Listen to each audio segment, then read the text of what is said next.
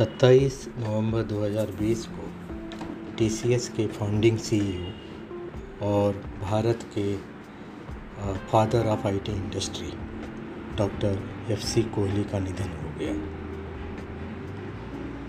साठ साल से ऊपर उनके कैरियर में उन्होंने टेक्नोलॉजी के क्षेत्र में अनेक काम किए और सबसे बड़ी बात जो उन्होंने की, उन्होंने ऐसे कई लीडर्स क्रिएट किए, जिन्होंने आगे जा कर के ऐसे कई आईटी कंपनीज़ को इस्टेब्लिश किया। आज टीसीएस खुद एक लीडर कंपनी है इस क्षेत्र में। उनसे जुड़ी हुई एक रोचक कहानी याद आती है। ये बात उन दिनों की है जब कंप्यूटर्स इतने ज़्यादा एक्सेसिबल नहीं होते थे और इतने ज़्यादा फास्ट नहीं होते थे। तो उस वक्त आपको अगर प्रोग्राम लिखना होता था कंप्यूटर प्रोग्राम लिखना होता इंजीनियर को तो इंजीनियर को कंप्यूटर प्रोग्राम लिखना पड़ता था। उनको टेप पर मशीन में उनको पंच करना पड़ता था। आप ऐसे मानिए कि जैसे आप पेपर में प्रोग्राम लिखो और फिर आपको पेपर में रिव्यू करना है प्रोग्राम को कि ये सही है कि गलत है। आज हम क्या करते हैं कि कुछ चीज़ टाइप भी करते हैं तो सोचते हैं कि कंप्यूटर या फ़ोन या गूगल उसको ऑटो करेक्ट कर देगा। तो हम एक वर्ड की स्पेलिंग को भी चेक नहीं करते हैं माइंड से, हम टूल पे डिपेंड हो जाते हैं। जबकि उस दिनों सॉफ्टवेयर को लिखने के बाद उसको करेक्ट करना बहुत ज़रूरी होता था, क्योंकि आपका लिखा हुआ सॉफ्टवेयर जब आप कंप्यूटर को देते थे तो अगर आपने मान लीजिए सौ लाइन का कोड लिखा हुआ है तो उस सौ लाइन का कोड को कंपाइल करने में एक घंटा लग जाता था। मान लीजिए अगर उसमें कोई मिस्टेक हो तो। तो इसका मतलब आपको वापस वो लाना होगा उस लॉजिक को करेक्ट करना होगा फिर पंच करना हो तब जाके वापस से प्रोग्राम कर, रन करना होगा। तो कंप्यूटर का जो प्रोग्रामिंग पावर था वो काफ़ी कॉस्टली था और वो एक लिमिटेड रिसोर्स होता था।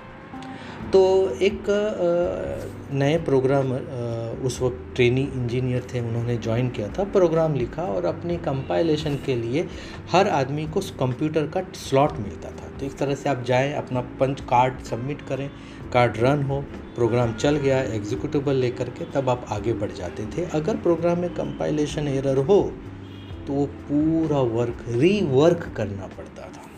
तो एक कॉस्ट हो जाता है करेक्ट अगर एक काम को आप करने में पाँच दिन लगाते हैं, अगर उसी को काम करने में आप आठ दिन लगाएँ तो तीन दिनों का तो नुकसान हो गया। तो डॉक्टर कोहली, वो क्वालिटी के इतने बड़े एडवोकेट थे कि वो इस पर स्ट्रेस करते थे। तो मैसेज किस तरह से दिया जाए? तो एक बार ये इंजीनियर इन्होंने प्रोग्राम रन किया कोहली सर से अचानक उनकी मुलाकात हुई। उन्होंने कहा हाँ मैंने प्रोग्राम चेक कर लिया है, वो सही है, कोई एरर नहीं होगा, नया जोश था।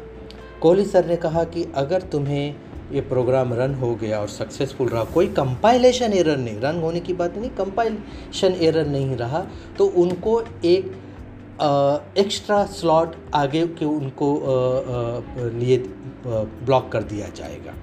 फ़र्स्ट राइट अगर आपका फ़र्स्ट टाइम में राइट चल जाए तो अच्छा अचीवमेंट है। और अगर ये नहीं चला तो उनको 12 स्लॉट्स वेट करने पड़ेंगे। इसका मतलब उनके पहले जो लोग आएँगे उसको डबल वेट करना पड़ेगा तब उनका नंबर आएगा। 12 स्लॉट मतलब अमूमन मान लीजिए उस वक्त के कॉम्प्लेक्स प्रोग्रामिंग को देखते हुए ये दो तीन दिन तक भी वेट हो सकता था। आ, हमारे इंजीनियर सर गए, उन्होंने प्रोग्राम रन किया और वहाँ पर एक गलती की वजह से कंपाइलेशन एरर आ गया। गलती छोटी सी थी, एक कॉमा का प्रॉब्लम था। पर उसकी वजह से जो एग्रीमेंट था, उसकी वजह से उन्हें अब अपने डिलेड स्लॉट को वेट करने पे मजबूर होना पड़ा। उसकी वजह से उनका नेक्स्ट प्रोग्राम डिलेड हुआ, उससे उनका सबमिशन डिलेड हो गया। एंड ऑफ़ कोर्स ये चीज़ एक तरह से उनके कैरियर से जुड़ के रह गई। यहाँ पर ये इंपॉर्टेंट नहीं है कि प्रोग्राम में गलती क्या थी, ये थी। इंपॉर्टेंट ये था कि क्वालिटी पे कितना स्ट्रेस होता है।